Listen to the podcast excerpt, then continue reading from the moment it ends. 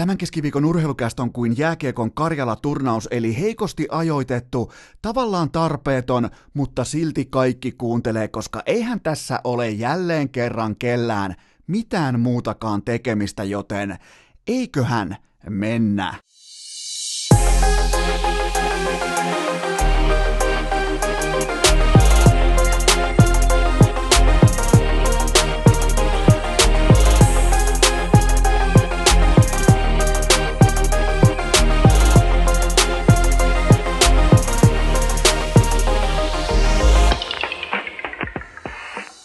Tervetuloa jälleen urheilukästin kyytiin. On keskiviikko kuudes päivä marraskuuta ja nyt mennään kauas, kauas, kauas menneisyyteen suurin piirtein 17 vuotta taaksepäin ajassa, kun minä kuvittelin, että kun sä annat kesätreeneissä kaiken, sä laitat kaiken likoon, sä tsemppaat, sä taistelet, sä kuvittelit, että susta voi jonain päivänä tulla jääkiekko-nimisessä pelissä jotain.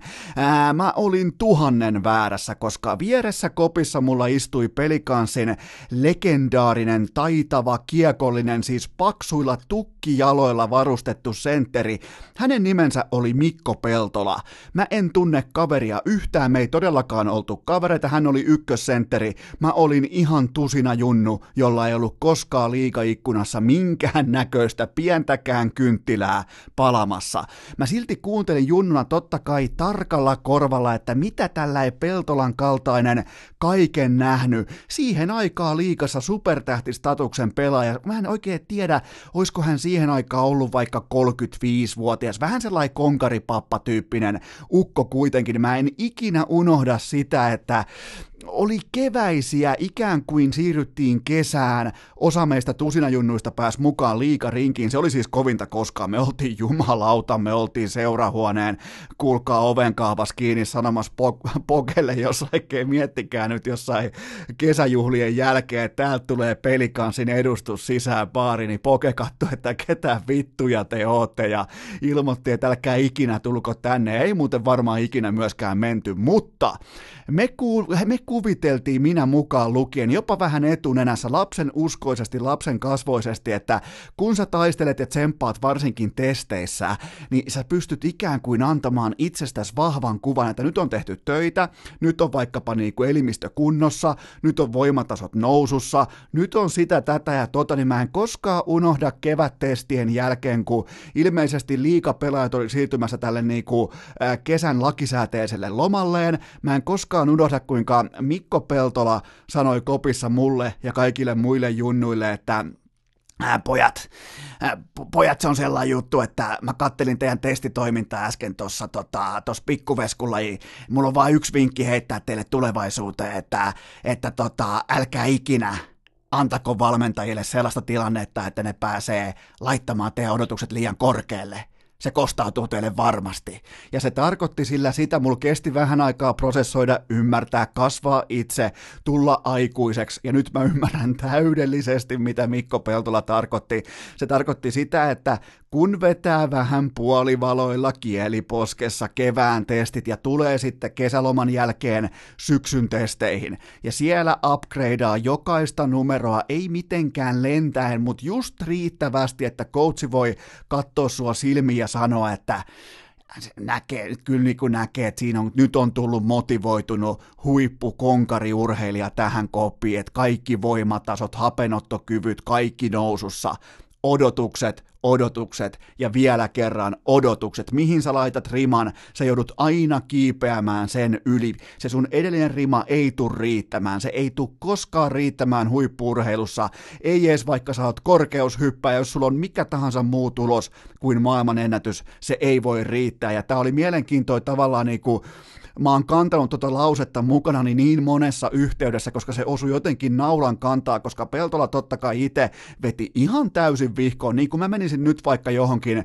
ja mä olisin urheilija vaikka jossain ö, liikajoukkueessa, niin kyllä ne kattois ne junnut muakin siellä, että miksei toi yritä keväällä. No en tietenkään yritä, koska mä jätän kaikki paukut sinne syksylle, jotta mä voin hurmata mun valmennuksen, jotta mulla on kausikortti ykkösylivoimaan, ykkössentteriksi ja näin poispäin. Joten mä en halua ladata mun coachia odotuksilla. joten odotukset on se aihe, mistä lähdetään liikkeelle tänä keskiviikkona, koska Kaapo Kakko, kolme MM-kultaa putkeen, pelkkiä onnistumisia, koko ajan voimatasot nousussa, kaikki on nousussa, kansan hurmio, kansan suosio, kaikki meidän kaapo. Siitä tuli siis pitkästä aikaa, meillä on ollut meidän Mikke, hetken aikaa oli meidän Lauri. Oliko jopa vähän tuossa 12 vuotta sitten taisi olla sellainen kuin meidän Kimi ja nyt meillä on meidän Kaapo. Ja totta kai odotukset, ne on siis ihan käsittämättömän korkeat, koska esimerkiksi vaikka Patrick Laine aikoinaan, niin siinä kuitenkin oltiin valmiita antamaan ihan vähän siimaa, koska kyseessähän on siis pelaajatyypiltään raakile, ja Lainehan löi heti sitten semmoset näytöt pöytään, josta hän muuten maksoi kolmannella kaudella hintaa, etenkin kevätkaudella. Ei mennä Laineeseen, pysytään kakossa. Mä tarkoitan sitä, että että tota, pitäisi pieni tauko, mun on nimittäin pakko mennä hakemaan safkat, ne on tuossa ovella, joten kohti jatkuu. Mä yritän te- pitää teidät, nyt on muuten ensimmäinen kerta ikinä, kun joutuu keskeyttämään jakson, mutta nyt on niin hyvä aihe, että ei voi myöskään vetää vihkoja, joten mä haen safkat ja jatketaan tästä. Urheilukääst! Tällä rahalla sai nyt tämmösen. Normaalisti varmaan podcasta ja pahoittelisi tässä vaiheessa häiriöitä, mutta toisaalta ei se Hesburger nyt joka päivä tuu voltti, joten oli pakko kuulkaa nyt turkulaiset. Ja miten tääkin osuu tähän aiheyhteyteen, koska siellä oli siis Voltin kuski ja se toi mulle Hesburgerin safkaa Champions League iltaan. Turku Hesburger forever, mutta pysytään Turussa, pysytään Kaapo Kakossa, pitäisikö sanoa Liedossa ennemmin, en tiedä, mutta mä en vielä kuitenkaan aloita syömään, koska Kaapo Kakon odotukset, niin jos ajatellaan lainetta, niin äh, siihen meillä kuitenkin oli tiettyjä varauksia. Puljujärvelle meillä oli, meillä oli todella paljon Puljujärvelle ikään kuin siimaa, että okei, ei se varmaan lähde heti. Okei, ei se varmaan välittömästi hyppää siihen McDavidin rinnalle.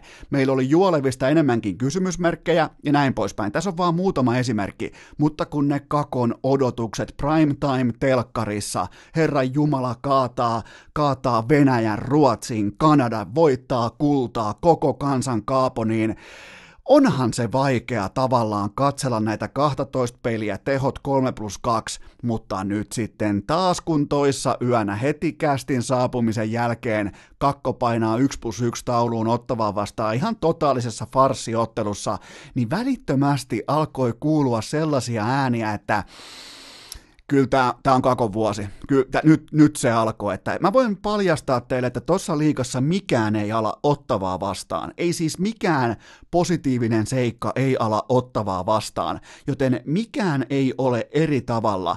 Edelleen kolmosviulussa, jopa paikoin nelosviulussa, rooli on koko ajan epäselvä, voi tulla tällaisia piikkiiltoja, huomenna se voi olla taas pakki, se voi olla maalivahti, joten tota, ne meidän odotukset, millä me odotettiin sitä, että miten kakko pelaa vähintään piste per pelin, okei, ei nyt niin paljon, mutta esimerkiksi vaikka vedonlyöntiyhtiöt, jotka tietää numeroiden päälle, totta kai ne tietää, koska ne tekee ne arviot ja ne vastaa omilla rahoillaan niistä arvioista, niin suurin piirtein semmoista 58 pinnan kautta lähdettiin odottamaan Kaapo Kakolta heti.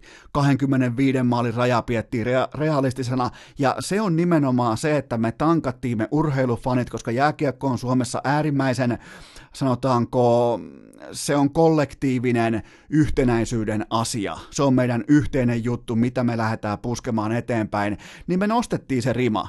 Me oltiin siis, me fanit oltiin se, jotka höntyltiin ikään kuin kevään testeissä, että nyt kaikki peli, nyt tarvitaan kaapolta sitä, tätä ja tota. Okei, no tässä on vielä sekin ongelma, että Rangersin organisaatio on ihan sysipaska. Sillä ei ole mitään käsitystä siitä, miten kaapo kakkoa pitäisi, ja mä en anna mitään arvoa tämmöiselle 1 plus 1 illalle, jos mä näen niitä samoja elementtejä, että siellä ei täysin ole hanskassa se, että miten tota jätkää, poikaa, 18-vuotiaista poikaa, miten sitä ohjataan kohti seuraavaa askelta askelta. Okei, yksi plus yksi on hetkellinen sellainen, niin kuin, sanotaanko, puudutuspiikki tai jonkin, vähän niin kuin humahdushumala. Te, jos olette koskaan ollut leikkauksessa, teille tehdään sellainen humahdushumala siihen alle, ennen kuin mennään syvään uneen. Niin sellainen tunne, kun on vähän hauskaa ja kaikki on kivaa, mutta tota, ne ongelmakohdat edelleen on olemassa siellä, mutta ne odotukset, mitkä kakkokin on itselleen ostanut, kattokaa sitä vapautumisen määrää, kun hän tekee jotakin tuolla kentällä, kun hän tekee vaikka maalin,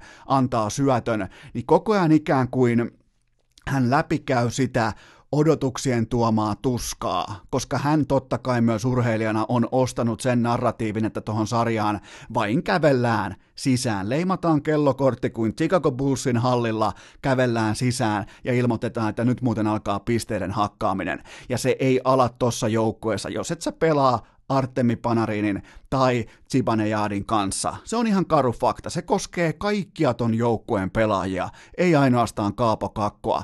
Ja joku teistä seuraajista sanoi todella täsmällisesti, tai siis kuuntelijoista mun inboxissa, että ootko muuten ottanut huomioon sitä, että jos sä et pelaa Rangersissa ykkösketjussa, niin tavallaan ironista kyllä, sä pelaat jo valmiiksi AHLssä. Miettikää, antakaa sen laskeutua, koska jos et sä oo noitten ykköstykkien kanssa samassa viitiössä, samassa YVssä, niin käytännössä se pitää paikkansa, että sä oot AHL-jätkien kanssa louhimassa NHL-pelaajia vastaan, ja siinä sä et voi voittaa, sä et vaan 80 äh, kahden ottelun otannassa, sä et vaan voi tulla voittajana ulos niistä tilanteista. Joten tästä syystä mä sanoin teille, että Kaapokakolle pitäisi löytää se paikka, jossa hän nyt ihan oikeasti pääsee pelaamaan sitä jääkiekkoa, mitä hän itse edustaa. Mä en missään vaiheessa todennut, että hän on AHL-tason pelaaja, tai että hän olisi AHL-tasoon, tai niin kuin, että hän olisi NHLään kuulumaton tapaus, että ei olisi mitään käyttöä. Totta kai on käyttöä, kattokaa sitä pelaamista, kattokaa miten pysyy kiekos, pystyy tekemään sillä juttuja, mutta kun toi organisaatio on ihan täysin läpimätä, se on menestynyt viimeksi vuonna 1994, joten tota, sillä ei ole koskaan ollut, sillä on viime, viime, viimeiseen 50 vuoteen ollut kertaakaan kakkospikkiä käytössään, joten tota, ei silloin minkään näköistä kokemuspohjaa, että mitä nyt pitäisi tehdä, niin sen takia mä sanoin, että mä oon valmis päästämään irti mun omasta kultalapsesta ja mä oon valmis päästämään Kaapo Kakon AHLään, jotta hän henkilökohtaisesti pääsisi seuraavalle askeleelle. Siitä on kyse. Odotukset ja se, mitä tulee tuotannosta ulos. Tällä hetkellä se ei ole riittävää, mutta mä uskon, että tämä ikään kuin pomputtelufarssi jatkuu vielä pidempään, tulee vaikka 10 minuutin iltoja, tulee joku 8 minuutin ilta, sit saattaa tulla vaikka 21 minuuttia yhtäkkiä. Se on se osio, mitä mä en käsitä. Ja sitten samaan rahaan odotukset ja tuotanto, Jesperi Kotkaniemi, koska te vaaditte mut paikalle, te laitoitte tonne tota, äh, Koben muotoisen valokeilan Helsingin taivaalle. Ja te kutsuitte mut hätään ja tuottaja Koben hätään, koska kanadalaistoimittaja Sami Hofreen oli käytännössä melkein nakannut urheilukästin kummivieraan Jesperi Kotkaniemen bussin alle viime maanantain NHL Forever-jaksossa, ja mä kävin kuuntelemassa, mä tein muistiinpanot, joten mä nyt myös vastaan siihen. Kotkaniemi pelasi viime kaudella täydellisenä raakileena NHLään enemmän tai vähän, niin kuin, vähän niin kuin varaslähdön ottaneena yksilönä. Hän pelasi näin niin kuin positiivisesti sanottuna isojen poikien sarjaa, vaikka hän ei välttämättä olisi sinne kuulunut. Joten tota, ne odotukset. Hänestä odotettiin välittömästi, minä odotin totta kai, se on fanin tehtävä. Mä odotin välittömästi, että okei, nyt on oppirahat maksettu ja nyt aletaan vaan latomaan tiiliskivää toisen päälle, aletaan kehittymään menemään kohti Montrealin ykkössentterin paikkaa. Tällä hetkellä 12 peliä, 2 plus 1, aivan täysin riittämättömät tilastot ensinnäkin, menettää kiekkoja, ei välttämättä pysy kiekossa edes yhtä hyvin kuin viime kaudella, ja kaiken lisäksi nyt pukkaa vielä loukkaantumista.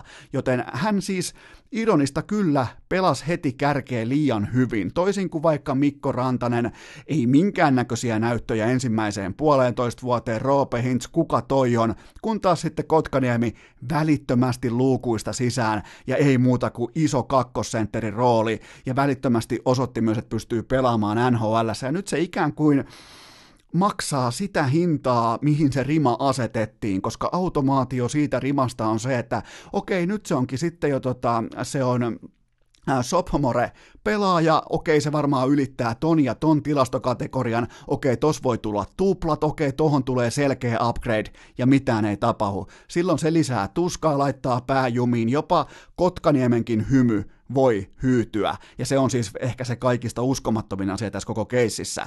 Mutta siitä on kyse. Odotukset. Mä lähdin sieltä ennen kuin tässä kävi kaiken maailman volttikuskit ja kävi Hesburgerit ja kumppanit, niin lähettiin odotuksista ja käytiin niiden kautta ikään kuin läpi se, että missä nämä pelaajat menee ja mihin ne tällä hetkellä kenties kuuluu. Joten tota, erittäin mielenkiintoisia. Muutenkin tuntuu tällä hetkellä, että Kakko ja Kotkaniemi on jotakin samaa meneillään, mutta eri kulmista. Ne ikään kuin ajaa tällä hetkellä samasta risteyksestä, mutta eri suuntiin. Joten tämä suunta meidän pitää ottaa selville kenties jo ennen joulua, mutta tästä jatketaan seuraavaan aiheeseen.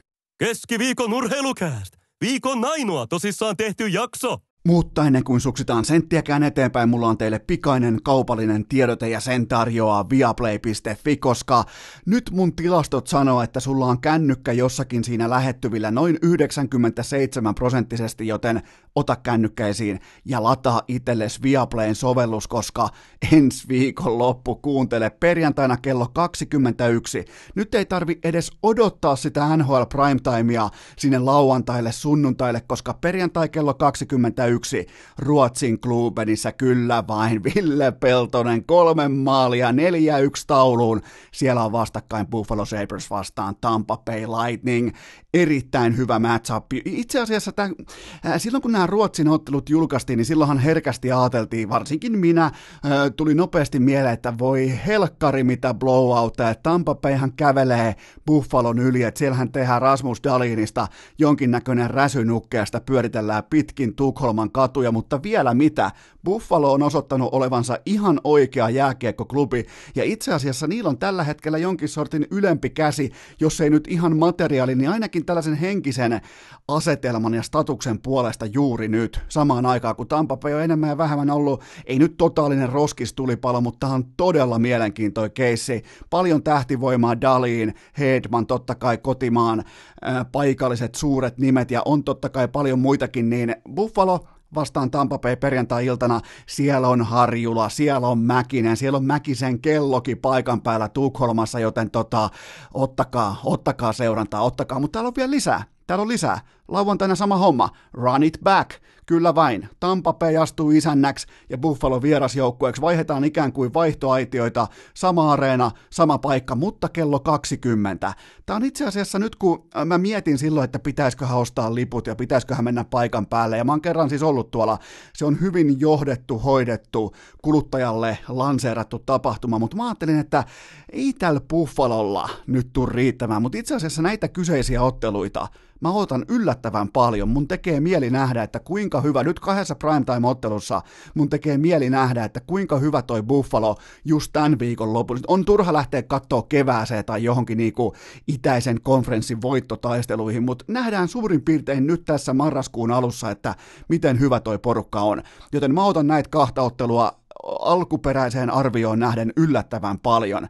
Ja sitten vielä sunnuntaina meidän Kaapo, Kaapo Kakko, Kaapo isännöi Sassa Barkovia MSGllä. Ja tota, se on kello 20 sunnuntai-iltana, joten tota, helvetinmoinen Viaplay viikonloppu edessä pelkästään jääkiekon saralla. Siihen kylkee sitten vielä Bundesliigat, valioliigat.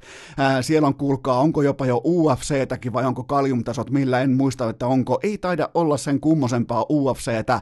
Ää, siellä on NFL Red Zone, sunnuntaina kello 20 alkaen. Siellä on kuulkaa joka lähtöön kaikkea, joten tota, tilaa Viaplay, aivan loistava kanavapaketti ja ota tää, varsinkin tää viikonlopun NHL pitää ottaa haltuun, joten tilaa Viaplay osoitteesta viaplay.fi. Urheilukääst joka maanantai, keskiviikko ja perjantai, Spotifyssa, iTunesissa ja Soundcloudissa. Mä paasaan teille aina ja ikuisesti siitä, että kuinka tärkeitä yksittäiset pienet päätökset ovat urheiluorganisaation sisällä, jotta ne voivat johtaa kohti suurempaa päätöstä, josta syntyy kokonaisia jopa dynastioita, jopa menestyskausia, jopa kaikkea sitä, mikä tuottaa joskus vaikka taseeseen plusmerkinnän, kaikkea tätä. Joten tota, nyt on aika kehua. Mä haluan kehua teille KK urheilujohtajaa Jarno Kultasta, joka kiinnitti Jussi Ahokkaan, päävalmentaja Ahokkaan jo tässä vaiheessa, nyt mennään marraskuun alkua,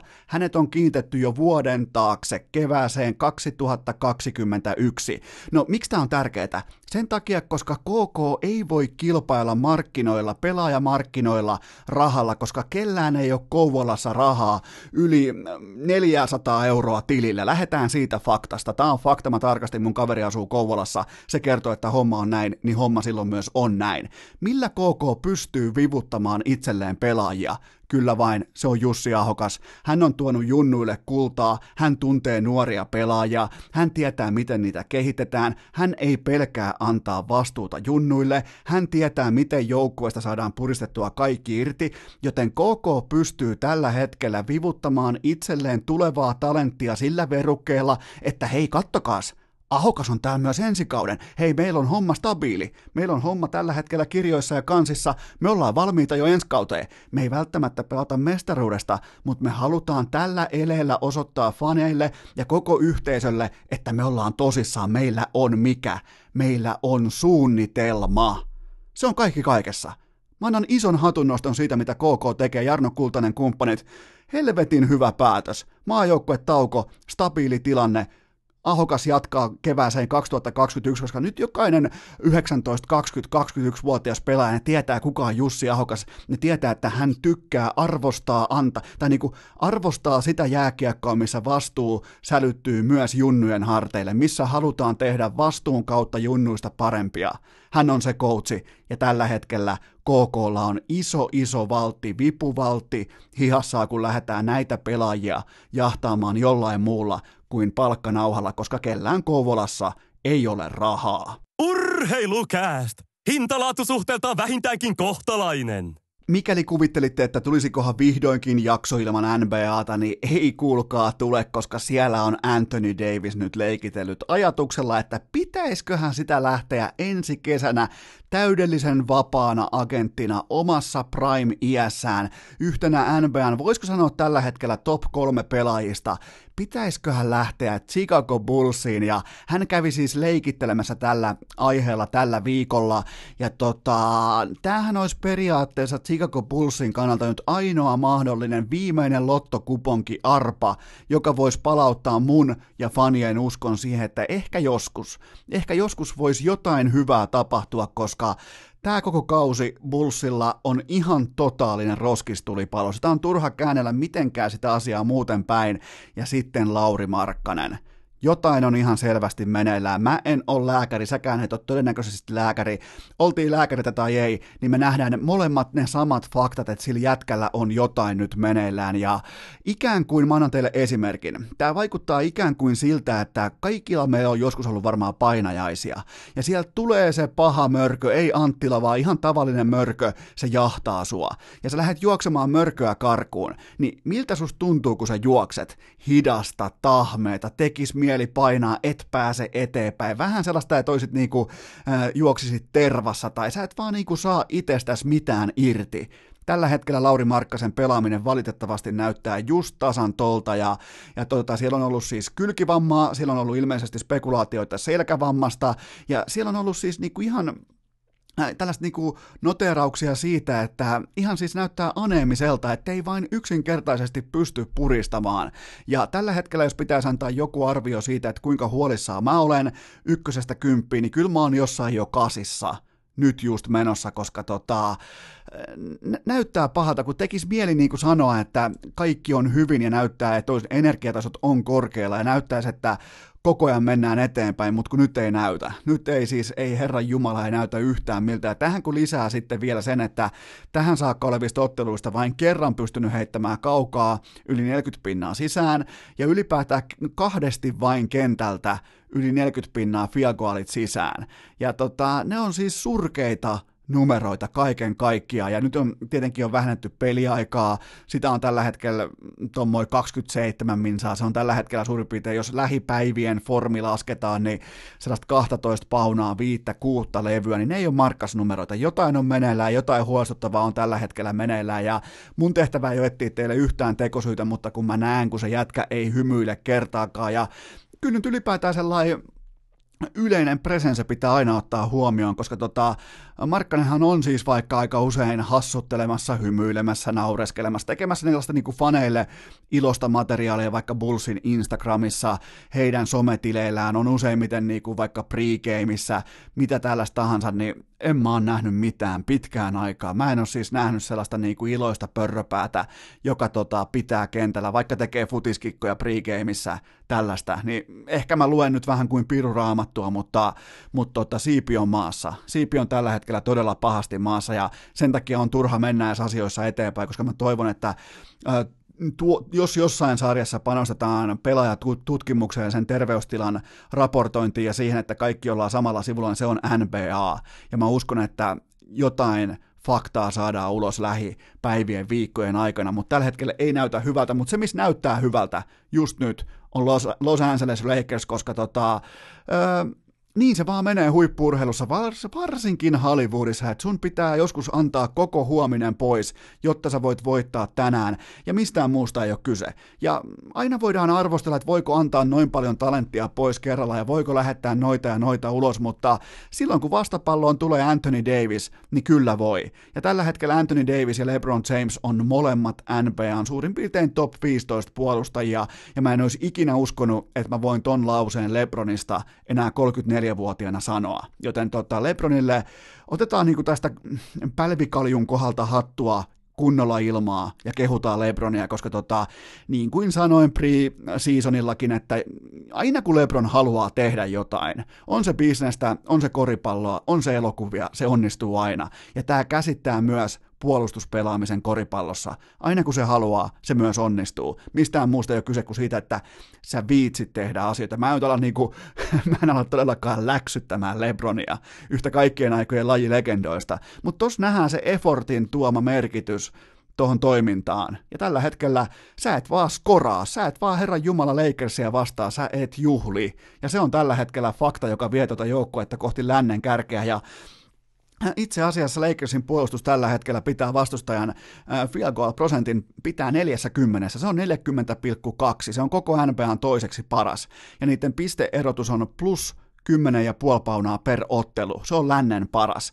Ja tota, yli malkaan pitää sanoa, että just nyt tämä LeBron ja tämä Lakers, se on pitkää aikaa uskottava Siis myös Lebron. Se ei ollut mun mielestä järinkään sellainen kaksinen, tai on tosi vaikea ylipäätään Lebronia arvostella sen pohjalta, että jos joukkue se aistii jo heti ensimmäisestä kahdesta kolmesta neljästä viikosta, että okei, tämä joukkue ei ole valmis, tämä ei mene mihinkään, mä tarvin yhden supertähden tänne vähintään, se on karu fakta, ja heti kun Anthony Davis tuli, niin äänikellossa on muuttunut, ja ihmisiähän tässä kaikki ollaan, niin myös LeBron James, vaikka on todella vaikea sitä välillä uskoa, mutta tota, on hienoa nähdä, ja toi, niin kuin mä oon sanonut teille aina, niin toi ylipäätään koko, koko kattojärjestö nimeltä NBA, se tarvii vahvan Lakersin. Se tar- me, me fanit tarvitaan vahva Lakers. Sä voit vaikka vihata Lakersia, mutta sä tarvit sen, että se on vahva.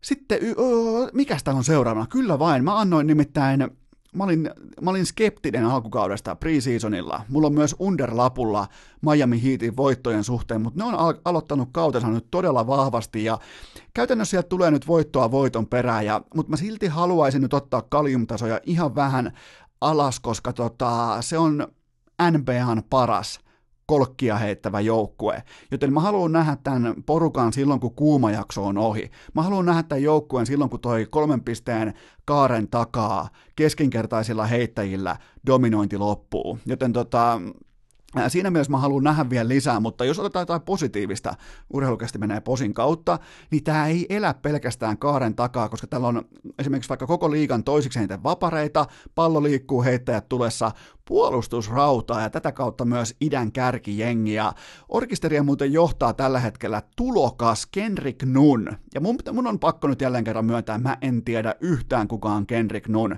Mun kotiläksyt on tehty nolla prosenttisesti liittyen Nun, mutta kuitenkin 19,5 paunaa per peli ja heitti lokakuussa vain kerran alle 50, äh, 50 prosenttia kaukaa, eli kolmen pisteen kaaren takaa.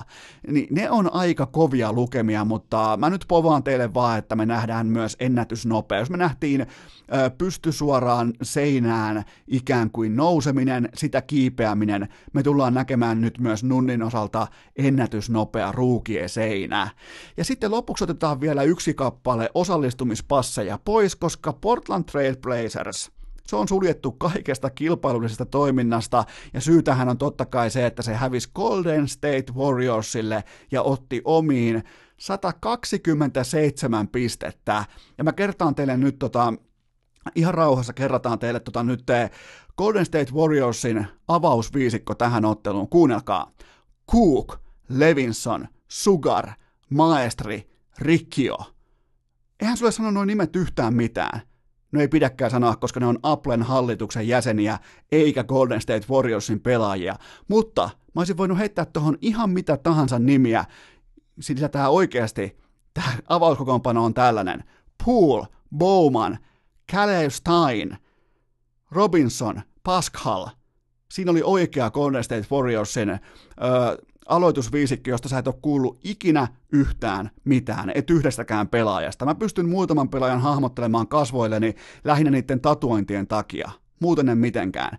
Joten tota, tollaselle joukkueelle Portland onnistui menemään ottamaan kuokkaa, ja vuosi sitten Golden State Warriorsin avauskokoonpano Curry, Thompson, Durant, Green, Looney. Joten tota, niin ne dynastiatkin vaan tulee alas, mutta ikuista on kuitenkin lopulta vain se, että LeBron James on huipulla. Se on mun mielestä, se on ihan naurettavaa. Miettikäs, nyt kun teillä on aikaa siinä, niin Lebronin ura alkoi 2003, silloin tota, 2003 syksyllä, joo kyllä vain, mä olin lukiossa, mulla oli Lebronin paita, no, not, not a big deal.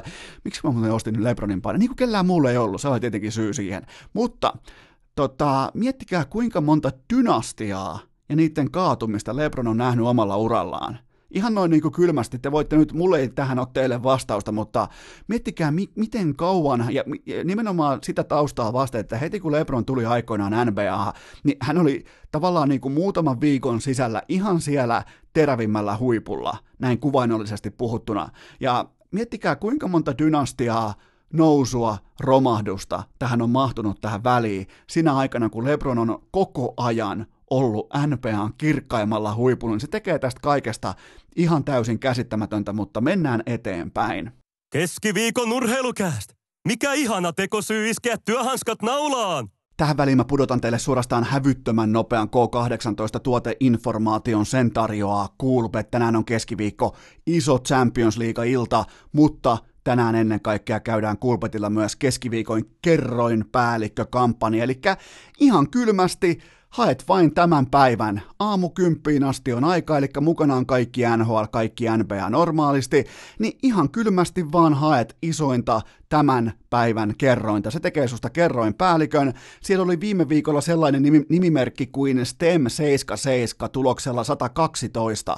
Voitti koko paskan, eli voitti tämän viisi hunttia ihan tuohon normiosuman kylkeen, joten tota, käykää tsekkaamassa keskiviikon kerroin päällikkö. Kyseessä on viihdevedonlyönnin kampanja, kyseessä on popcorni kulho, mutta toi bonus on kuitenkin ihan ok, jos sen pelaa ajatuksella, jos sen pelaa tosissaan, mutta tässä pitkässä juoksussa sä et voi voi voittaa kuin onnella, toisin kuin vaik- vaikkapa nyt sitten perjantain triplauksessa. Joten tota, keskiviikon kerroinpäällikkö joka keskiviikko, kaikki lisäinfo Kulpetin sivustolta, kaikki pelaaminen totta kai Maltilla ja K18. Urheilukääst! Minoreista majoreihin jo vuodesta 2018. Suomen historian pitkäaikaisin, uskottavin ja kaiken kaikkiaan se johtava sanomalehti totesi tuossa viime viikon loppuna, että urheilukäst käsittelee e-urheilua, joten nyt on pakko käyttäytyä Hesarin antaman ohjekoodiston mukaisesti ja ottaa pöydälle kyllä vain, ei enempää eikä vähempää kuin ense-raporttia. Tämä on oikeastaan ennakko, koska Inbox-kari on kuulkaa tullut kuin Undertaker takaisin inboxin puolelle. Ja sieltä tuli kuulkaa sellai Pekingin turnausennakko, että oksat pois omena piirakasta, sanoisi Mäkisen Antti, koska ensinnäkin Inbox-karin johdolla tehtiin tällä ei löyty, että Aleksi Jalli, Allu, se lupas kuulkaa tasan kuukausi sitten, toinen päivä lokakuuta, että en se aikoo todistaa pitkän tauon jälkeen kaikki epäilykset vääriksi, joten nyt mun epäilyksiä voisi olla seuraavat aiheet, että toi joukkue ei voita mitään ilman Aleksi B, toi joukkue on lasten johtama ilman Aleksi B, tuolla joukkueella ei ole vaatimustasoa ilman Aleksi B, tuolla joukkueella ei ole minkäännäköistä itsekunnioitusta ja itseryhtiä ilman Aleksi B, joten tuossa tota, on mun epäilykset, huomatkaa ne on vain epäilyksiä, joten tota, nyt nämä kaikki Aleksi Jalli, eli Allu, haluaa osoittaa ensin voimin vääräksi ja mä sytyn. Mä sytyn tähän matchappiin, koska tää on nyt ikään kuin ei niinkään ense vastaan muut joukkueet, vaan tää on ense vastaan minä.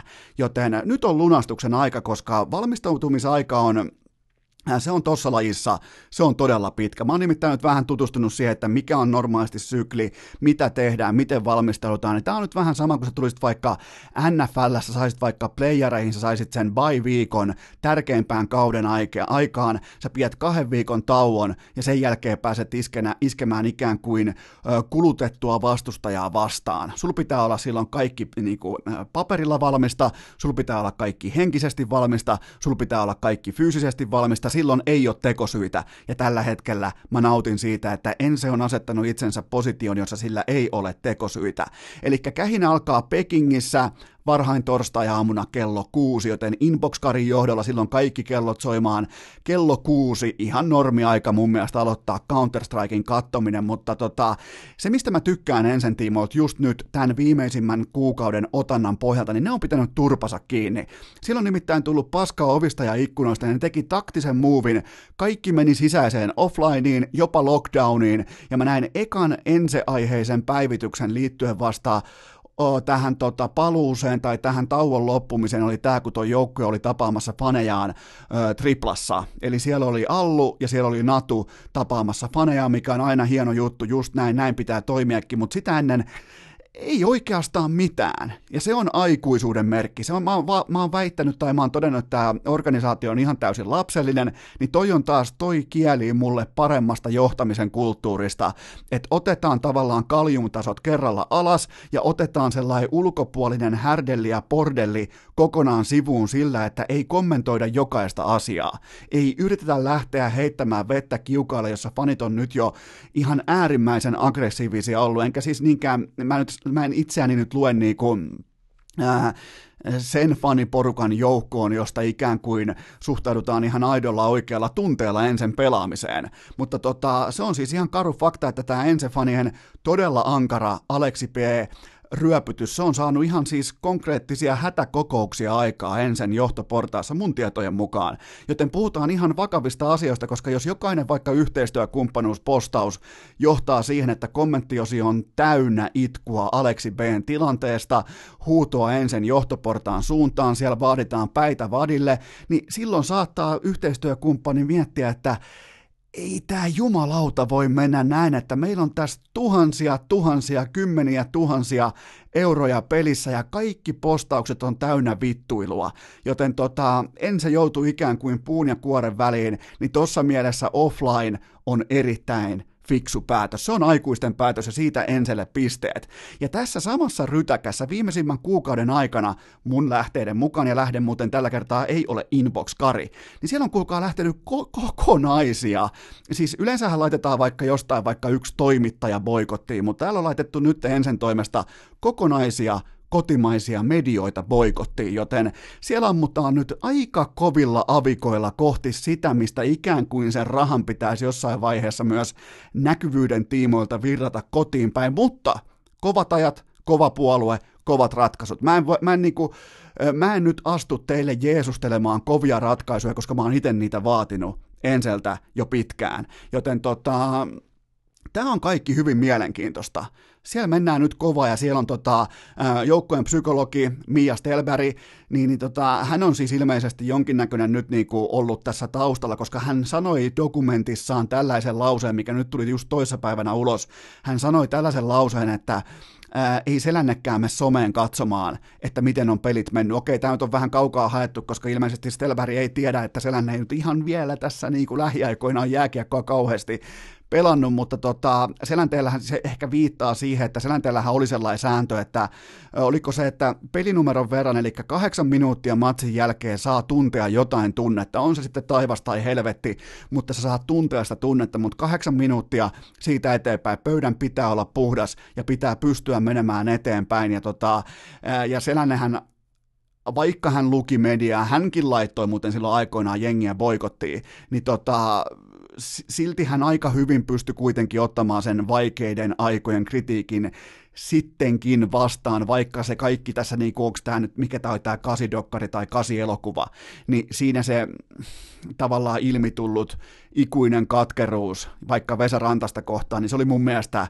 paikoin pikkusieluista, mutta tota, tämä kaikki on erittäin mielenkiintoista ja vielä tuohon selänteeseen, niin sehän siis käytännössä meni kokonaan sitten vasta uran jälkeen. Se meni kerta rysäyksellä someen katsomaan, että mitä siellä nyt sanotaan. Et sikäli tämä vertaus ontuu, mutta tavallaan pointti on oikea, että silloin kun tulee paskaa sisään, niin joku Sergei, kumppanit, Aerial, niin ei sinne kannata mennä pyörimään sinne someen lukemaan varsinkaan omia mensoneita tai ei kannata mennä tekkaamaan mitään ehkä inboxia, koska noi fanit, se on yllättävän, se on vaikea kertoa edes, mutta tota, tai niinku vaikea kuvailla sitä, mutta öö, ei se ole mitään vitsailua tuolla huipulla. Mä, mulla ainakin tuli Kölnissä hyvin selväksi se, että se on erittäin korkean tunnepitoisen kulttuurin ää, ydin on toi CS-urheilu ja ylipäätään E-urheilu. Et siellä on faneilla hyvä, ettei kyyneleet silmissä, jos oma joukkue putoaa. Niin totta kai se niinku aiheuttaa myös pelaajien suuntaan erilaisia painetiloja, koska pitäisi miellyttää ja tekisi mieli myös vittuilla takaisin niin kuin Allu tekee todella voimakkaasti, vahvasti ja tota, ihan täysin säälimättä. Joten nyt on Allu varsinkin, se on nyt kuumassa vedessä ja tota, Mä annan itse asiassa, mä oon nyt sen verran, mäkin on nyt kuukauden verran kato pitänyt tässä sykkeitä alhaalla ja pitänyt enseä ikään kuin hihan puolella ja nyt sitten kun Hesari teki call-outin, on pakko itsekin astua esiin, niin mä annan vielä yhden sauman, mä annan tämän turnauksen sauman. Mä annan nyt esimerkiksi vaikka kapinakenraali Allulle, mä annan tämän sauman. Ja se, se niinku tavallaan, mikään ei sinällään ole ollut sen jälkeen ennallaan, kun teloituspartio Jussila päätti savustaa Aleksi B ulos, joten nyt vain pelkästään ja ainoastaan voittamisella on väliä, koska voittaminen on siitä hauskaa. Lääkeaine, että se kyllä vuoraa minkä tahansa, tahansa vuotavan haavan umpeen. Voittaminen toimii samanlaisena lääkkeenä NFLssä, NHLssä, NBAssa. Se saa unohtamaan henkilökemiat, se saa unohtamaan vaikka jonkun joukkueen sisäisen kriisin, se saa unohtamaan fanien ankaran kritiikin. Joten voittakaa. Se on hyvin yksinkertaista. Voittakaa kaikki. Voittakaa koko turnaus. Ja voittakaa nimenomaan sillä johdolla, että siellä on Sani, tekee jotain muutakin kuin tsekkailee vaan kun muut pelaa. Voittakaa sitä, että teloituspartio Jussila, että siellä näkyy siellä itse asiassa tälläkin hetkellä tämän vuoden ainoa fräki edelleen on Aleksi B. savustaminen ulos tästä porukasta, joten tota, ää, tällaista ensellä hyvin, hyvin mielenkiintoista. Ja tässä on nyt sitten lajina Counter-Strike, ja panoksena fanien sydämet. Joten tota, aika isoilla panoksilla liikutaan ja mä sytyn tähän maan valmis torstai-aamuna kello kuusi mennään. Mikäli urheilukästin laatu tahi sisältö ahdistaa sinua, niin muista itkeä siitä pitkin internettiä, sillä kaikkia varmasti kiinnostaa. Tästä on osapuilleen kymmenisen vuotta aikaa, kun USAn urheilubisneksessä käytiin ankaraa debattia siitä, että pitäisikö jäähallien, koripalloareenoiden, jenkkifutisareenoiden tarjota kuluttajilleen, katsojilleen internetyhteys, siis laajakaista tyyppisesti VLAN muodossa. Pitäisikö sellainen olla, koska urheilupuritaanit sanoo, että paskan helvetin marjat, että siellä ei katsota kännykkää, siellä ei katsota tablettia, siellä pitää olla, kulkaa, karski urheilumeini meininki, kaljaa, hodaria ja kotijoukkueen kannustamista, mutta se ajatusmaailma muuttui tasan sillä sekunnilla, kun mukaan astui vaikka Facebook, Twitter, myöhemmin Instagram ja kumppanit, jotka ikään kuin muovas markkinaa siihen suuntaan, että siellä on pakko olla netti. Jos sä haluat olla ajankohtainen, jos sä haluat 60 000 kuluttajan ilmaisen mainoskampanjan itselles, niin hoida niille se netti. Ne hoitaa nimittäin sen mainostamisen. Joten tota, se oli sellainen vyöry, joka ikään kuin pyyhkäs koko Amerikan ylitse sitten yhtäkkiä tämä niinku puritaani ajattelu, että meille ei kuulkaa internettiä tule, että kyllä meillä ollaan nyt jo 60 vuotta katsottu amerikkalaisen jalkapallon juoksupeliä, niin, niin tota, se oli aika nopeasti ohi. Se oli se, ne totesivat, että okei, jos ei me tota nettiä, me ollaan ulkona, homma oli paketissa. Niin tavallaan tätä taustaa vasten on helppo astua tähän niinku ensi viikonlopun erittäin isosti mielipiteitä jakavaan KSI vastaan Logan Paul nyrkkeilymatsiin. Mä en siis, mä myönnän teille ihan avoimesti, että mä käytän YouTubea vain siihen, että mä katson Janne Niinimaan urakoosteita, joten mä en edes tiedä sinällään, ketä nämä ovat, mistä se tavallaan se menestys on syntynyt, koska molemmat on ihan kiistatta supermenestyneitä sisällöntuottajia, tubettajia, sen alan ihan niin kuin ilmeisesti eturivin supertähtiä, siis multimiljonäärejä. Aina kun sä oot tehnyt itsellesi miljoonan jollakin asialla, niin sä oot todennäköisesti ihan ok siinä, mitä sä teet. Joten tota, oot sitten vaikka huumekauppias, oot sitten vaikka tupakkakauppias tai korjaat vaikka autoja tai oot vaikka hevoskuski tai mikä tahansa. Jos sä teet miljoonan, niin ok, sä oot todennäköisesti tehnyt jotain oikein, joten Logan Paul vastaan KSI käydään sunnuntai-aamuna varhain Staples Centerillä ja sä voit olla, sulla on siis ihan täys oikeus olla tästä asiasta ihan, mieltä, ihan mitä mieltä tahansa, mutta muista kuitenkin se, että siitä ei ole suurin piirtein kymmenisen vuotta, kun kaikki aidot lätkäfanit ja korisfanit ja varsinkin varsinkin jenkkifutisfanit, ne ilmoitti, että ei ikinä mitään internettejä, että ei kuulkaa, ei koskaan mitään internettejä, ja sitten kun sille syntyi kysynnällinen tarve sille asialle, niin yhtäkkiä käännettiin rotseja, ja tässähän ei ole mistään muusta kyse kuin siitä, että jos löytyy markkinarako, niin amerikkalainen urheilu ja sen bisnes myös sen käyttää, joten tota, ja muutenkin, jos mietitään nyt nopeasti, mä en haluaisi nyt lyödä lyötyä, eli mä en haluaisi lyödä nyrkkeilyä, jossa Wilder on jossain tuolla piilossa, ja Fury on menossa tällä hetkellä, en tiedä, UFC, WWE, mihin se on menossa, voi jopa mennä WWFään, tota, se on jossain piilossa, Joshua vetelee kohti jossain Saudi-Arabiassa jotain pullakuskin näköistä ruitsia vastaan, joten tota, se on levällään, Canelo Alvarezin matseja ei pysty katsomaan nukahtamatta, joten tota, ehkä on ihan hyvä, koska nyrkkeilyfanithan on siis ne tietää kaikesta kaiken. Ne on siis, ne on kaikista hauskimpia, että mullehan nyt ei ihan hirveästi tule vaikka jonkinnäköistä turpaanvetouhkausta siitä, jos mä vaikka arvostelen Magvan Amerikanin naurettavaa selittelyä jonkun satunnaisen MSG-illan jälkeen. Ja, mutta sitten kun mennään nyrkkeilyyn ja mä oon jotain mieltä nyrkkeilystä, niin sieltä tullaan kuulkaa jostain pihtiputaan voimailuseuran nyrkkeilysäkin tai päärynäpallon äärellä tullaan kertomaan, että hei, sulla ei ole mitään ymmärrystä tuosta taka takajalan merkityksessä tuossa otteluasennossa ja ei olekaan. Ja silti mä pystyn sanomaan teille aivan pormin varmasti tänskenen ymmärtävänä, että itse asiassa tällaisille Lokan puoleille ja KSIlle, näille tubettajille, näille on tilaus. Se vaan tuntuu puritaanin sydämessä niin pahalta. Tämä on siis ihan sama kuin yhtäkkiä vaikka mikä se on Suomessa arvokas asia, vaikka leijonat. Yhtäkkiä vaikka leijoni olisi pakko valita, Jukka Jalosella olisi pakko valita sinne mukaan yksi tubettaja pakko valita, koska markkinavoimat näin ilmoittaa. Että leijonat on vaikka markkinarvoltaan se on vaikka 10 ilman sitä valintaa, ja sitten tämän valinnan kanssa sen arvo on vaikka 20. Niin silloin useimmiten bisneksessä se valinta tehdään. Ja tota, jos siellä on Staples Center täynnä, jos siellä on julkiset eturivissä, jos siellä on lipun keskiarvohinta korkealla, ja ennen kaikkea siellä taustalla häärii Eddie Hearn, siellä häärii DAZN, siellä häärii Sky Sports, niin tämä ei ole mitään YouTuben My Day kuvailua tai pelleilyä. Tämä ei ole mitään pränkkäämistä, vaan tämä on ihan aitoa kiven kovaa bisnestä.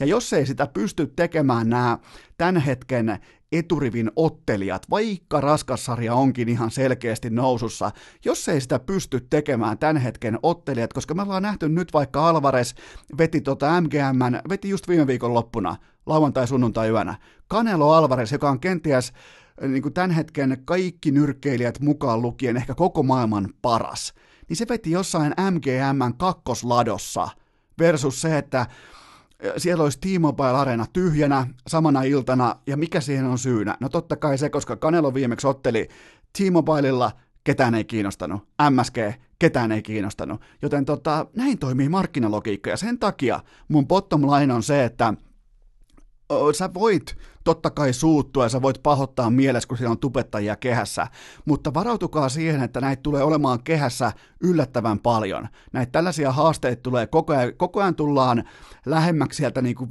viihdetuotannon ja urheilun tavallaan risteämäkohdasta. Ne tulee kohta sulautumaan yhdeksi ikään kuin T-tonni Terminator 2 sulautui takaisin yhdeksi. Nyt siinä samassa, samassa tota, sulaneessa, onko se nyt typpi, oksidi äh, lastissa, niin siinä on mukana sitten viihdebisnes ja urheilu. Mistä johtuu? No koska nyrkkeilyllä ei ole kysyntää muuten. Joten tota, ei voi muuta kuin onnitella Logan Paulia ja KSI, mä en vieläkään tiedä ketä ne on, mutta ne on löytänyt markkinaraon, josta ne pystyy lunastamaan kumpi, kumpikin todennäköisesti seitsemän numeroisen summan ulos. Ei se ole niiden vika, että jengi ostaa. Ei se ole niiden vika, että niillä on kymmeniä miljoonia seuraajia maailmanlaajuisesti. Se ei ole se vika. Vika on kuluttajassa aina. Kuluttajat halusivat aikoinaan, että pitää olla internetyhteydet. Kuluttaja haluaa nykyään mennä katsomaan ennemmin tubettajien nyrkkeilyottelua kuin oikeaa nyrkkeilyä, joten pulinat pois, kuluttaja on päättänyt. Urheilukääst! Suomen paras podcasti vuonna 2018!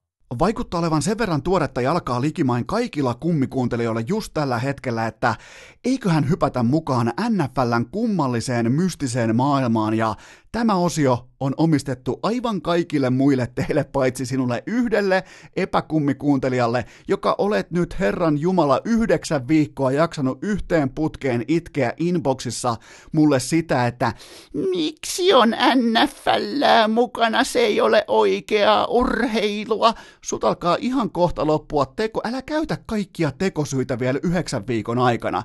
Sulla alkaa kohta vaikuttamaan sun postaukset samalta kuin Makvan Amerikanilla hävityn matsin jälkeen, joten säästän nyt Herran Jumala muutama tekosyyvaltti vielä sinne viikkoihin 14, 15, silloin se vasta lyijyltä tuntuukin, mutta teille kaikille muille mennään mukaan viikkoon numero yhdeksän, eli se on nyt takana kymppi edessä.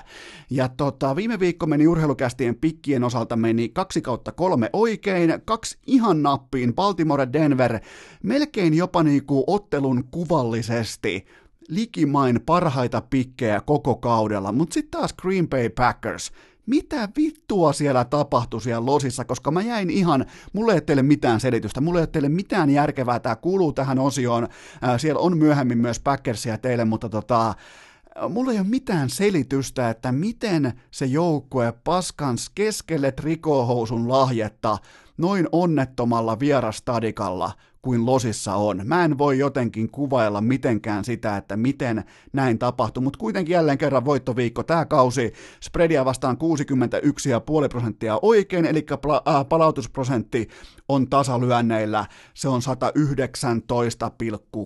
eli jos lyöt joka ikiseen kohteeseen kympin, niin tällä hetkellä sulla on, kuulkaa, kohdetta myöten, sulla on 1,9 euroa per kohde enemmän rahaa kuin lähtiessä. 1,9 euroa. Ei ole nimittäin ihan hirveän iso summa, mutta sitten tätä kun tehdään riittävästi, on riittävästi toistoja ja sun kassa kasvaa, sä pystyt lyömään vähän enemmän, niin jossain vaiheessa kenties se saattaa se kymppi standardipanos olla sitten jotakin vähän enemmän. Mutta mennään kuitenkin rauhassa, tämä onnekkuus, tämä runi, aivan varmasti jossain vaiheessa myös loppuu, mutta mä toivon, että mä pystyn pitämään mun pikit ainakin nyt siinä tikissä ja siinä kunnossa, että ne on joka ikinen perjantai, ne on terävää rahaa ja ne on älykkäitä. Mulla ei ole mitään muuta tavoitteita. Mulla ei niinku, voitan tai häviän. Tulee voittoviikko, tappioviikko, mutta mulle tärkeintä on se, että ne valinnat on teräviä. Että se raha on terävää, mitä menee sisään. Se menee hyvällä hinnalla, se menee markkinatopeilla ja se menee parhailla mahdollisilla linjoilla.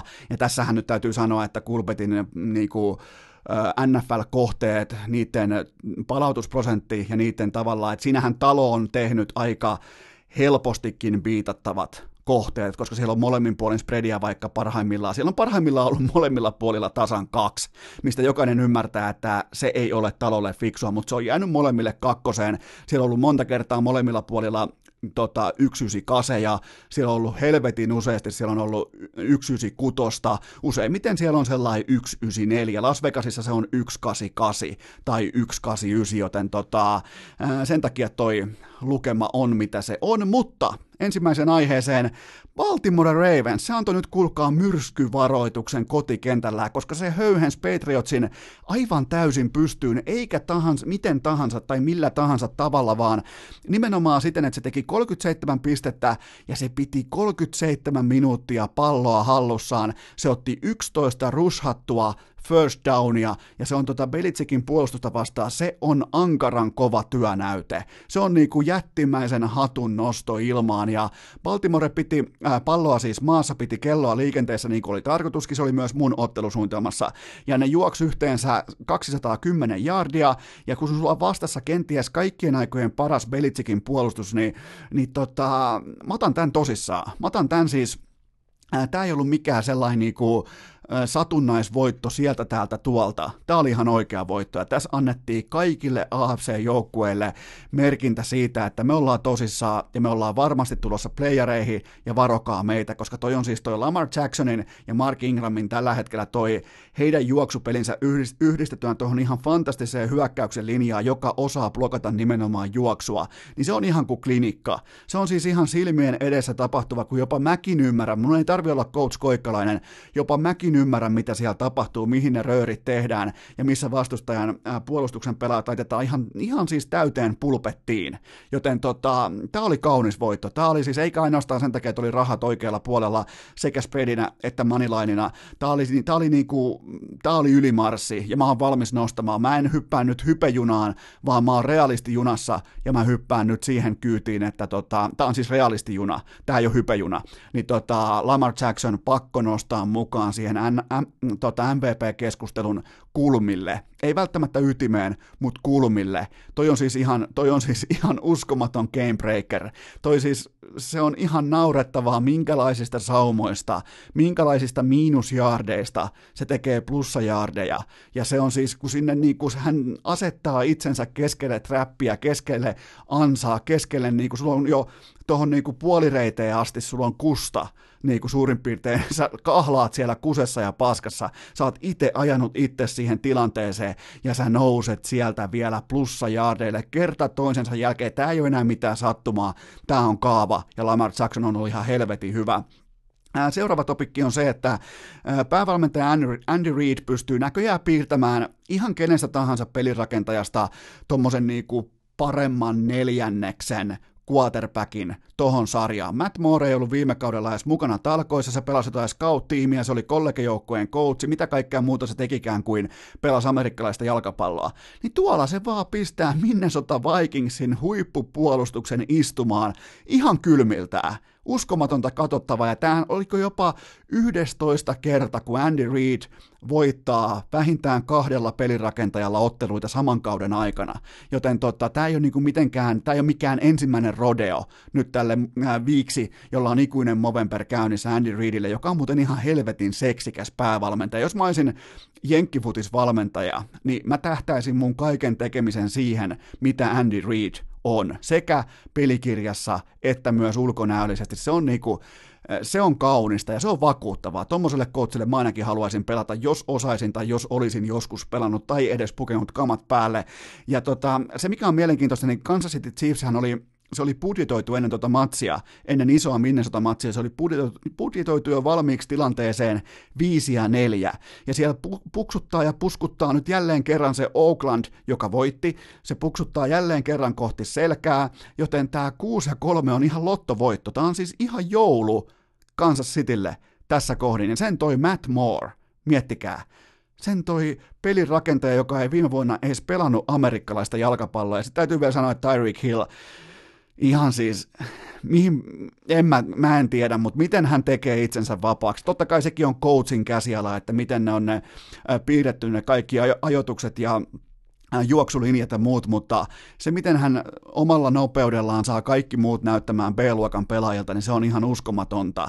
Ja tota, näittekö muuten vielä tähän kylkeen on pakko sanoa, että näittekö Patrick Mahomesin MVPn reaktion sen voittopotkun jälkeen? jos mä aina puhun teille, että ketkä on franchise-pelaajia, kenen mä luotan ja mitä mä haluan nähdä mun johtavilta pelaajilta, niin se tavallaan tiivistyy tuohon viiteen sekuntiin. Tota mä haluan nähdä. Mä haluan nähdä, että sillä on niinku ihan helvetin tärkeää se, että voittaako mun joukkue vai ei. Ja se kunnia on niillä pelaajilla, jotka sen voittaa ja nostaa kunniatuoli. Hyvä, ettei me taas nilkat ja polvet poikki, kun yrittää nostaa kavereita siellä, potkasia, kultatuolia ja kaikkea. Tommosen pelaajan mä haluan. Mennään eteenpäin. Täällä on nimittäin pelaajia, joita mä en halua. Cleveland Browns – Viime kaudella, kun kaikki meni siis ihan päin persettä, joukkue oli niinku todellinen eh, vitsailun ja farsin aihe koko NFLssä, ei ollut vielä Baker Mayfieldia, ei ollut oikein mitään uskottavaa siinä porukassa. Ensimmäiset kahdeksan viikkoa vuosi sitten, kaksi voittoa, viisi tappiota ja yksi tasapeli. Ja tänä ka- tällä kaudella, kun lähdettiin mukaan off-seasonin Super Bowl-voittajana, oli Odell Beckhamia ja oli kuulkaa joka lähtöä supertähteä. Nyt mennään, Baker on MVP, All State, kaikki on klaarissa, ei mitään. No, ensimmäiset kahdeksan peliä, kaksi voittoa, kuusi tappiota, joten tämä Super Bowl-joukkue nyt ikään kuin onnistuu alittamaan sen riman, jonka joka asetettiin siis kovella, todella kovalla työllä vuosi sitten, että ei nyt ainakaan tämän ali ei pitäisi pystyä ryömimään, niin niin ne vaan pystyy. Pisteerotus miinus 53, 19 pistettä per peli pystyy tuottamaan, ja tota, ää, silloin kun lähdetään ostamaan hypelippuja siihen, nyt taas siihen hypejunaan, niin nämä tällaiset Odell Beckham juniorit ja kumppanit, niin ne on parhaita myyjiä, ne on parhaita konduktöörejä ja ne on helpoimpia vedonlyöniä, niin sen takia mä löin Denveriä. Sen, siis mulla ei ole mitään epäselvyyttä, ettenkö mä lyö Denveriä tuohon otteluun kotikentällä, laadukas juoksupeli, pallo pysyy maassa, kello pysyy käynnissä, mulla on plus kolme ja puoli pinnaa mun puolella. Vastustajalla on ihan pelkkiä klouneja rivissä, siellä on kuulkaa sellaisia äh, sirkuspelle kokoontuminen, uutinen tällä hetkellä menossa, mitä tavallaan myös alleviivasi se, että NFLn toimihenkilöt joutuu menemään sanomaan aikuiselle ihmiselle pukukoppiin puoliajalla, että vaihan nappikset, että sä et voi pelata noilla jokeri nappiksilla, ikään kuin se olisi kellekään minkään sortin yllätys, mutta tota, öö, NFL on nimenomaan just se sarja, jossa sä et voi sotkea viihdyttävyyttä laatuun, ja sen teki ihan jokainen toppahousu-fani off-seasonilla. Mistään muusta ei ole kyse. Toi hyökkäyksen linja on ihan karmea, ja onhan se vähän ironista, että OBJ ja Landry mainitaan sunnuntaina vain siinä yhteydessä, että ne joutuu vaihtamaan nappikset. Ja sitten vielä jos ajatellaan, että tosta pitäisi pystyä vielä jotenkin niin kuin kaivaa sitä isoa rautaa rajalle, niin kyllähän safety Jeremia Whitehead meni sitten sunnuntaina vielä Twitteriin. Hän meni, meni niin kuin ikään kuin vastaamaan kritiikkiin ja tota, se oli vissiin tehnyt sillä, että se oli etsinyt oman nimensä Twitteristä, huomannut, että aha, täällä ei nyt välttämättä ei liiku positiivisia lausuntoja. Se meni sinne tota, Twitteriin omalla nimellään, omalla naamallaan ja uhkas ampua jengiä, uhkas tappaa jengiä matsin jälkeen ja eikä ainoastaan uhannut, vaan kertoi myös tappelupaikkoja, antoi Clevelandista, Ohiosta, antoi osoitteita, että missä tavataan, missä voidaan tapella, ampua ja selvittää tämä asia. Miettikää. Ammattilaisurheilija laittaa Twitterissä osoitteita jo valmiiksi faneille, kriitikoille, että missä tavataan Clevelandissa, otetaan aseet mukaan. Mä aion ampua sun persees, niin kuin se sanoi. Ei herra Jumala. Ja tokihan siis myös Whitehead heitettiin välittömästi tota, ulos joukkueesta. Siis siihen kesti varmaan Kerrankin muuten NFL ja NFL-seura reagoi nopeasti. Se oli ulkona ovesta suurin piirtein parissa tunnissa – mutta tossa menee Cleveland Browns tällä hetkellä tämän kauden NFLssä. Sitten Aaron Rodgers, se MVP-ralli, jota mäkin lähdin ikään kuin teille myymään, ja mä hyppäsin nyt siihen tota, innokkaaseen viiksimiesten hypejunaan, ja tämä ralli loppu kuin seinään, koska sä et voi ottaa tuollaista välimatsia. Sä et voi, jos sulla on hyvä niinku, vaikka tota kaljaputki menossa, sulla on hyvä dokausputki, niin sä et voi siihen väliin vaan iskeä jonkinnäköistä välivettä tai välipäivää, koska se pilaa koko projektin. Joten tota, 100, mitä, 161 jardia ilmassa, ihan täysin luokaton esitys, 11-26 turpaa heikolta Chargersilta. Öö, harvoin tulee itselläkään enää luettua peliä, pelin tapahtumia, pelin kuvaa näin väärin kuin tässä ottelussa, joten jos noin kaksi muuta kohdetta tälle viikolle oli ihan nappisuorituksia, melkein kauden parhaita, niin ei tule tätä pahempaa mieleen, koska Green Bay ei missään vaiheessa osallistunut siihen voittoarvontaan. Sillä ei ollut yhtään lippua hatussa. Ei missään vaiheessa. Tuli mulle ihan täytänä shokkina. Ja tota, itse asiassa mä ootin, Mä ootin just tasan tällaista iltaa, mutta täysin päinvastoin, että Chargers on se, jolla ei ole mitään osaa eikä arpaa. Joten tota, silloin kun Green Bay juoksupeli ei toimi, ne meni 45 jardia maata pitkin, niin tota, silloin ei ole play action uhkaa, silloin ei ole mitään, ja silloin Rodgers menettää myös MVP-arpalippunsa samassa rytäkässä, mutta olihan shokki, toi oli iso shokki, mennään eteenpäin AFC South. Ja siellä osui nimittäin komeita draamaa parin tunnin sisään, koska ensinnäkin Jacksonville Jaguars. Ne lähti mun papereissa, ne lähti kokonaan ulos playoff-rallista. Ja sitten taas samalla, samassa ottelussa Deson Watson Wembleyllä aivan täysin pitelemätön, ja niillä on nyt 6 ja 3 rekordisen voiton ansiosta. Ja sitten heti perään Indianapolis Colts menettää todella laadukkaasti pelanneen pelirakentajansa Jacobi Brissettin. Siinä kävi nilkkaan sekä polveen jotain, ja ne häviää sen matsin. Adam Vinatieri, mä otan siis osaa teille kaikille, jos teillä oli Indianapolis Colts – lapulla Moneyline, ja vaikka olisi ollut se plus y- yhden spreadikin tai mitä tahansa, mä otan osaa, koska toi on ihan järkyttävä tapa hävitä, kun se pallo saadaan just sille hashmarkille, kun halutaan, se halutaan siihen kohtaan, mihin se, tota, mihin just se potkasia sen tarvii, ja se potkasia suurin piirtein vittu vetää niinku vasemmasta kulmalipusta, jos ajatellaan niinku perinteisen jalkapallon termein, se vetää vasemmasta kulmalipustakin sen pallon leveäksi, joten tota, se oli paha, se oli siis todella paha, mutta nyt on siis Houston Texans tällä hetkellä hallitsee omaa kohtaloaan tässä AFC Sautissa, mutta, mutta, mutta kuulkaa, sieltä tulee seuraavat kolme ottelua vastaan, sieltä tulee Baltimore, Indianapolis ja New England Patriots, ja toisin sanoen kahden ja puolen viikon kuluttua, ikä, voi sanoa jopa niin kuin, onko jopa torstai-illan markiisi matchappi siellä on AFC Sautissa nimittäin vastakkain Houston ja Indianapolis. Mä uskallan melkein sanoa, että sen ottelun voittaja, sen ottelun, joka pystyy sen kääntämään itselleen, se voittaa AFC Sautin ja menee myös playereihin, mutta tota, tietenkin Brissettin kunto tulee ratkaisemaan paljon, mutta tästä niin divisionan sisäistä, kaikki divisionat ei ole niin paskoja kuin vaikka NFC North, jossa kaikki neljä joukkuetta häviää samana viikonloppuna, joten tota, tällaista divisionan sisäistä jäätävää aaltoliikettä. Sitä on mun mielestä ainakin niin kuin NFL-fanina tosi kiva seurata. Ja NFL-faneista puheen ollen, niin me kaikki mentiin tähän jekkuun, mutta antakaas kun mä nyt kerron teille, ja kiitos sulle, joka lähetit inboxiin tähän liittyen, koska tota, mitä jos DK Metcalf kusetti meitä kaikkia NFL-testileirejä, koska se esitti meille, että se ei osaa kääntyä kumpaakaan suuntaan. Se, se näytti meille ja esitti meille, että se pystyy juoksemaan eteenpäin vain ja ainoastaan kuin äh, Forest Camp aikoinaan elokuvassa, eli maksimaalisesti suoraa ja pysähtyy ja that's it. Joten tota, ja tähän jekutukseen kuuluu vielä se, että hän höyläsi itselleen kuolleen ihmisen rasvaprosentin, ja nyt kuitenkin jo 29 koppia, yli 500 yardia, 5 touchdownia, ja ihan siis oikea syvän kentän uhka.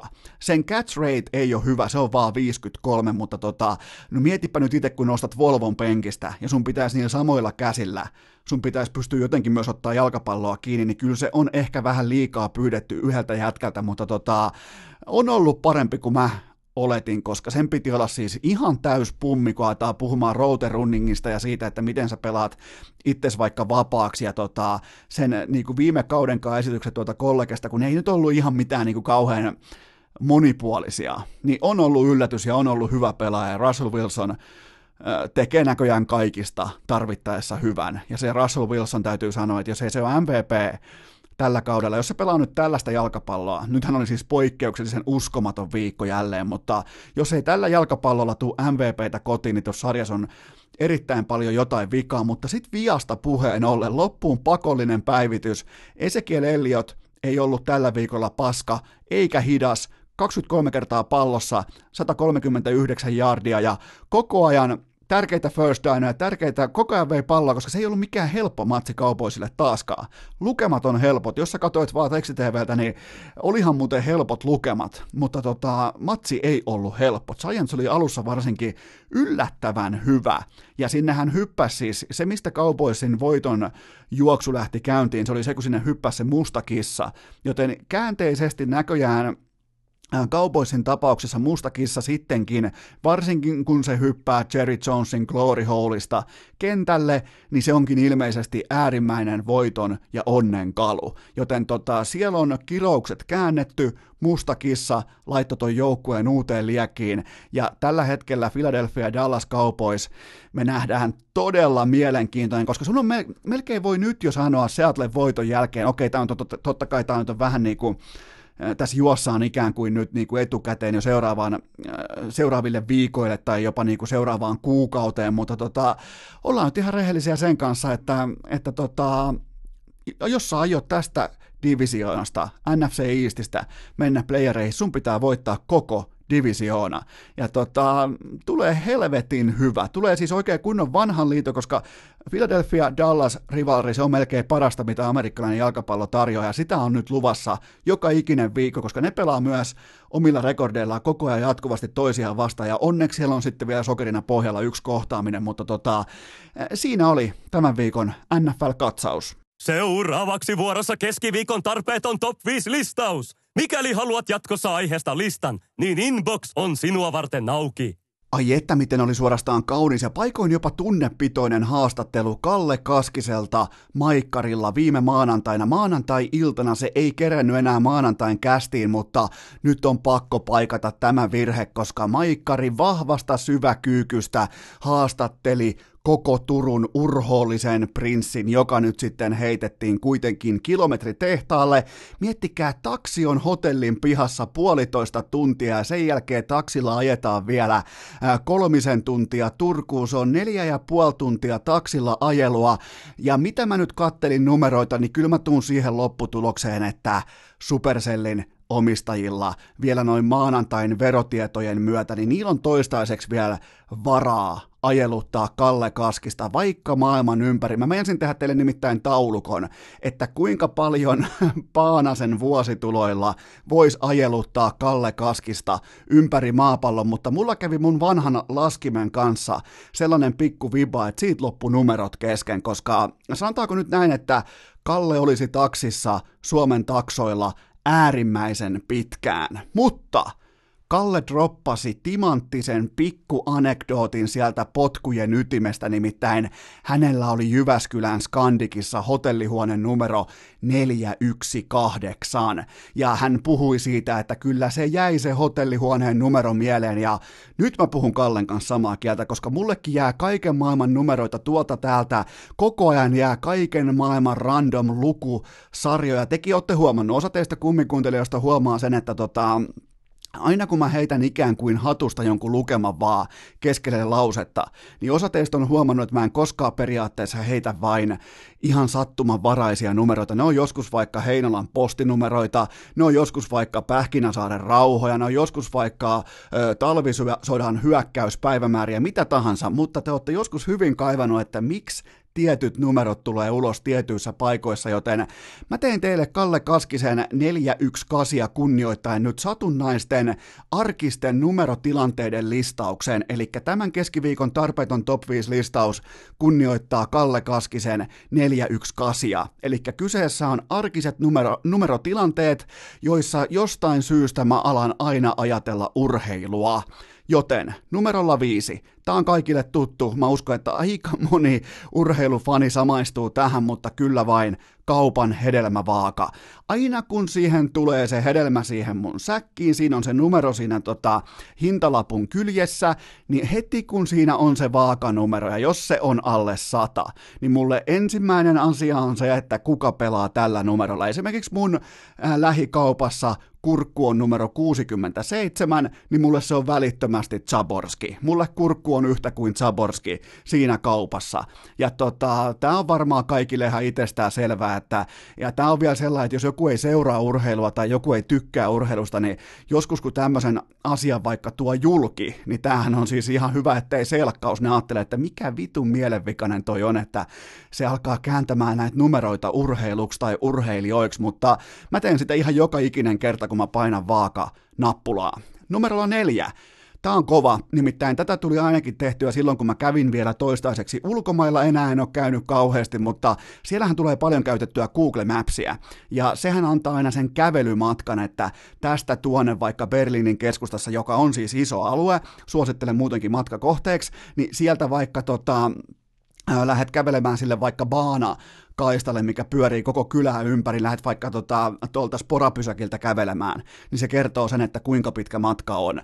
Ja tota, jos siinä on vaikka nyt näinkin pitkiä numeroita kuin 5 kilometriä, niin siinä alkaa välittömästi sitten urheilufaneilla vitsailua, että okei, no eihän tämä ole 12.37, eli viien tonnin maailman ennätys, kenen sisä Bekele vuonna 2004, joten näitä tällaisia mittoja ja määriä tulee aina käännettyä maailman ennätyksessä, jos joku on vaikka jollain tietyllä korkeudella, korkeudella, sanotaanko nyt vaikka joku katon harja on vaikka korkeudessa se on vaikka 244, niin välittömästi tulee sitten taas tietynlaisia anekdootteja mieleen jostain menneisyydestä tai jotain vastaavaa, mutta siis ihan siis matkojen kääntäminen maailman ennätykseksi ja sitten vielä sanominen tietenkin, että no ihan tuonne mekku tuommoinen 12.37, eli vähän yli 12 minuuttia. Kyllä pitää olla 13, pitää päässä 5 kilometriä kulkemaan ihan missä tahansa kaupunkiruuhkassa, mutta tota, nimenomaan kävellen, pikakävellen suorastaan. Sitten numerolla kolme, tämä on kaikille varmasti tuttu, mutta mun mielestä on ihan täysin itsestään selvää, että busseja ei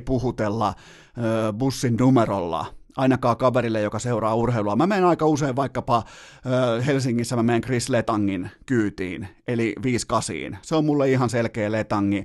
Mä menen sillä, mä oottaisin sitä, että mun joskus tulisi tarvetta tai mulle tulisi tarvetta käyttää 68. Mä ootan, mä jopa harkitsen muuttoa sen pohjalta, että mistä menee 68 Helsingissä, jotta pääsis ajamaan 68 ympäri ämpäri. Jopa en edes jättäisi sitä bussia.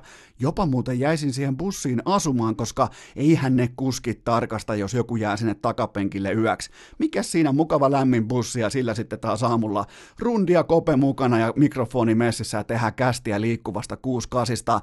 Siellä kaksi.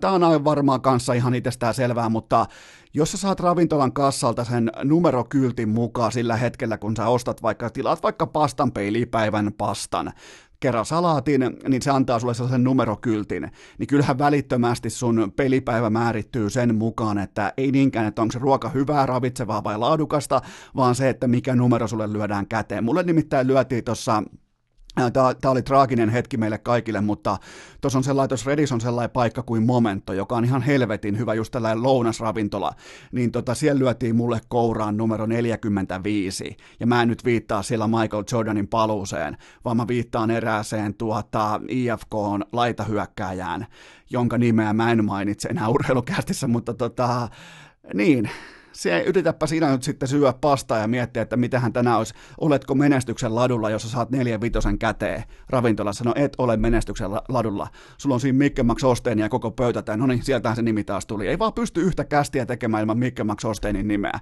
siihen tilanteeseen ollaan tultu, se jätkä tällä hetkellä asuu vuokralla mun ihon alla, mutta se on tehnyt sitä jo niin monta vuotta, että se, mä, mä tykkään, mä, mä jotenkin mä tykkään sitten, että mulla on vihalistalla pelaajia, mulla on rakkauslistalla pelaajia, ja Mikke Max Osteen on yksi niinku jopa kaikkien aikojen goateista, mitä tulee tuohon vihalistaan, mutta siellä yksi. Tämä on varmaan kaikille äärimmäisen tuttu myöskin, mutta tota, mikä tahansa nelinumeroinen tunnusluku, eli normaalisti tietoturvassahan tehdään kaikki tunnusluvut lähtökohtaisesti ne nelinumeroisiksi, vaikkapa ovikoodit ja verkkopankkitunnukset, mutta sanotaan vaikka, että mun pitäisi muistaa ovikoodi ö, 2794, niin välittömästi mun aivot kääntää sen muotoon Timo Pärssinen, Toni Koivunen. Ja mun aivot on vielä siinä mielessä old schoolia, että mä en koskaan niinku nosta pöytään just vaikka tämän vuoden menestyjiä tai just vaikka tämän hetken pelaajia, urheilijoita, vaan mulle se on joku vanhan liiton Timo Pärssinen, Toni Koivunen, Lahen pelikanssis valkoiset terkat ja todella tyylikäs kiekon käsittely. Ehkä vähän ylikäyrä lapa, mutta ne on vanhoja rikoksia ja siinä samassa kopissa oli myös ihan Latvala, joten Koivusen lapa siinä vieressä ei näyttänyt yhtään miltään, mutta mulla on tällaisia outoja tapoja, että varsinkin ovikoodi, jos siinä on tota neljä numeroa, niin kuin hyvin usein on, niin jos et sä käännä sitä urheiluksi sitä koodia, niin se vika on oikeastaan sussa. Et jos niin kuin verkkopankkitunnukset mä annan vielä, että tota, sikäli, että jos et sä siinä rytäkässä tai siinä niin kuin laskujen maksamisien niin kuin jo valmiiksi rakennetussa tiltissä, niin jos sä silloin vaan näet pelkkiä numeroita, niin sen mä annan sulle, olkoon niin. Mutta jos se jonkun ovikoodi, minkä kaveri lähettää sulle vaikka puoli tuntia ennen saapumista, niin tota, tai kun sä meet paikan päälle, niin jos et sä puolessa tunnissa rakenna itsellesi urheilutarinaa siitä numerosta, niin, niin tota, kyllä sä oot jonkin sortin psykopaatti, mutta tässä oli tämän keskiviikon tarpeeton top 5 listaus, joka kunnioitti Kalle Kaskisen hotellihuoneen numeroa 418. Vaivattomin tapa urheilukästin kuunteluun. Tilaa se joko Spotifysta tai iTunesista, niin saat aina uuden jakson uunituoreena puhelimeesi. Siinähän niitä numeraalikokemuksia nyt sitten oli oikein vino pino ja niiden kautta on oikeastaan optimaalista lähteä paketoimaan tämän keskiviikon jaksonumeroa 137. Mä oikein odotan sitä, että mulle tulee Kalle Kaskisen 418 eteen. Ehkä joskus tulee, ehkä ei, mutta numeroista puheen ollen Sami Juhansson klassikista. Niin likainen mies, että pitää käydä suihkussa ennen peliä, ekalla erätauolla, tokalla erätauolla, pelin jälkeen, matkalla bussiin ja vielä bussin jälkeen joutuu kerralta, ihan silleen nopeasti, sellainen nopea niin kuin tyyppi, Rexona-tyyppinen pesu ennen kuin menee kotiin. Sami Juhansson klassikista viime viikon loppuna yhdessä matsissa kahdeksan plus kaksi tauluun. Kahdeksan kaappia ja kaksi syöttöä yhdeltä pelaajalta yhdessä ottelussa. Siinä alkaa nimittäin, nyt kun oikein miettii ihan jo Juhanssonin itsensä kannalta, niin öö, alkaa varmaan kohtoleen vesilasku kohta lailla, tai sanotaanko niin siinä katon vesirajan tuntumassa niin sanotusti, koska tota, koko ajan joutuu käymään pesulla, koko ajan joutuu käymään ikään kuin omaa likaisuuttaan puhdistamassa, mitään ei kuitenkaan tapahdu, äijä on tällä hetkellä yli hattutemppu per peli tahdissa, tempossa, tää on ihan sairasta, klassikki ei häviä yhtään peliä, klassik ei tule häviämään, jos siellä on Sami Juhansson painamassa jokaiseen matsiin nyt 3,22 maalia, ja nyt sitten tällaisia kahdeksan maalin esityksiä, joten tota, vesilaskun perään kyselen tässä kohdin, että missä vaiheessa tulee tällaisella niin kuin sählyammattilaisella ihan puhtaasti maksukyky ongelmat eteen, koska tuossa alkaa niin kuin toi suihkussa käymisen määrä olla kohtalaisen hälyttävä, mutta, mutta, mutta, mutta, Vähän niin kuin Wayne Enterprises-nimisessä yhtiössä kaikille varmaan tuttu, eli Mr. Waynein johtama, ei välttämättä kaikille mielikuvitusyritys, kuten vaikka mulle. Mulle nimittäin Wayne, Wayne Enterprises on ihan aito oikea pörssiyhtiö. Niin tota, sielläkin oli töissä tällainen mystinen Lucius Fox – hän oli ikään kuin Mr. Waynein henkilökohtainen, ei nyt voi sanoa aseen kantaja, mutta sanotaanko nyt sellainen ö, taustaselustan turvaaja jokaisessa tilanteessa. Hän oli siis pörssiyhtiössä töissä, mutta hänellä oli hyvin mielenkiintoinen sivubisnes liittyen tämän Batmanin, o, sanotaanko tällaiseen oheistoimintaan ja siihen harrastukseen, jota, jota Batman sitten omalla ajalla harjoitti. Joten tota, hän, Lucius hoiti kaikki varusteet, kaikki autot, kaikki heittotähdet, kaikki kaiken kohilleen ja ei ikinä saanut nimeä lehteen, joten on pakko esitellä myös klassikista Lucius, hän on Niko Salo. Hän pelaa siis sentterinä Sami Juhanssonin ketjussa. Juhansson 8 plus 2, Niko Salo 0 plus 0 samassa ottelussa. Näin toimii voittava joukkue Herran Jumala ykkösvitjassa, toisella jätkellä kymmenen tehopaunaa, toisella tiukkoja laatuvaihtoja oman pelin, oman päädyn kautta, pidä balanssi, pidä kenttätasapaino, huolehdi siitä, että Johanssonilla on kaikki hyvin, huolehdi siitä, että se vesilasku on maksettu, huolehdi siitä, että sillä on mäntysuopaa riittävästi kopissa, aivan loistava tutkapari, toisella on kaikki, toisella ei ole mitään, me tehdään nyt sellainen homma, että perjantaina jatkuu. Ei kutsu kokiksella, vaan lökistoliksella. Sä et tuu muuta tarvii, kun lasi punas parlii, niin alkaa kolisemaan. Ei kutsu kokiksella, vaan lökistoliksella. Sä et tuu muuta tarvii, kun lasi punas parlii, niin alkaa kolisemaan. Kiitos, että olette pysyneet pykälässä tähänkin asti. Toivotan teidät kaikki tervetulleeksi myös jatkossa. Muistakaa nauttia elämästä arjen vastoinkäymisistä huolimatta. Allekirjoittanut kiittää ja kuittaa. Peliä. Oliko tämä jo tässä?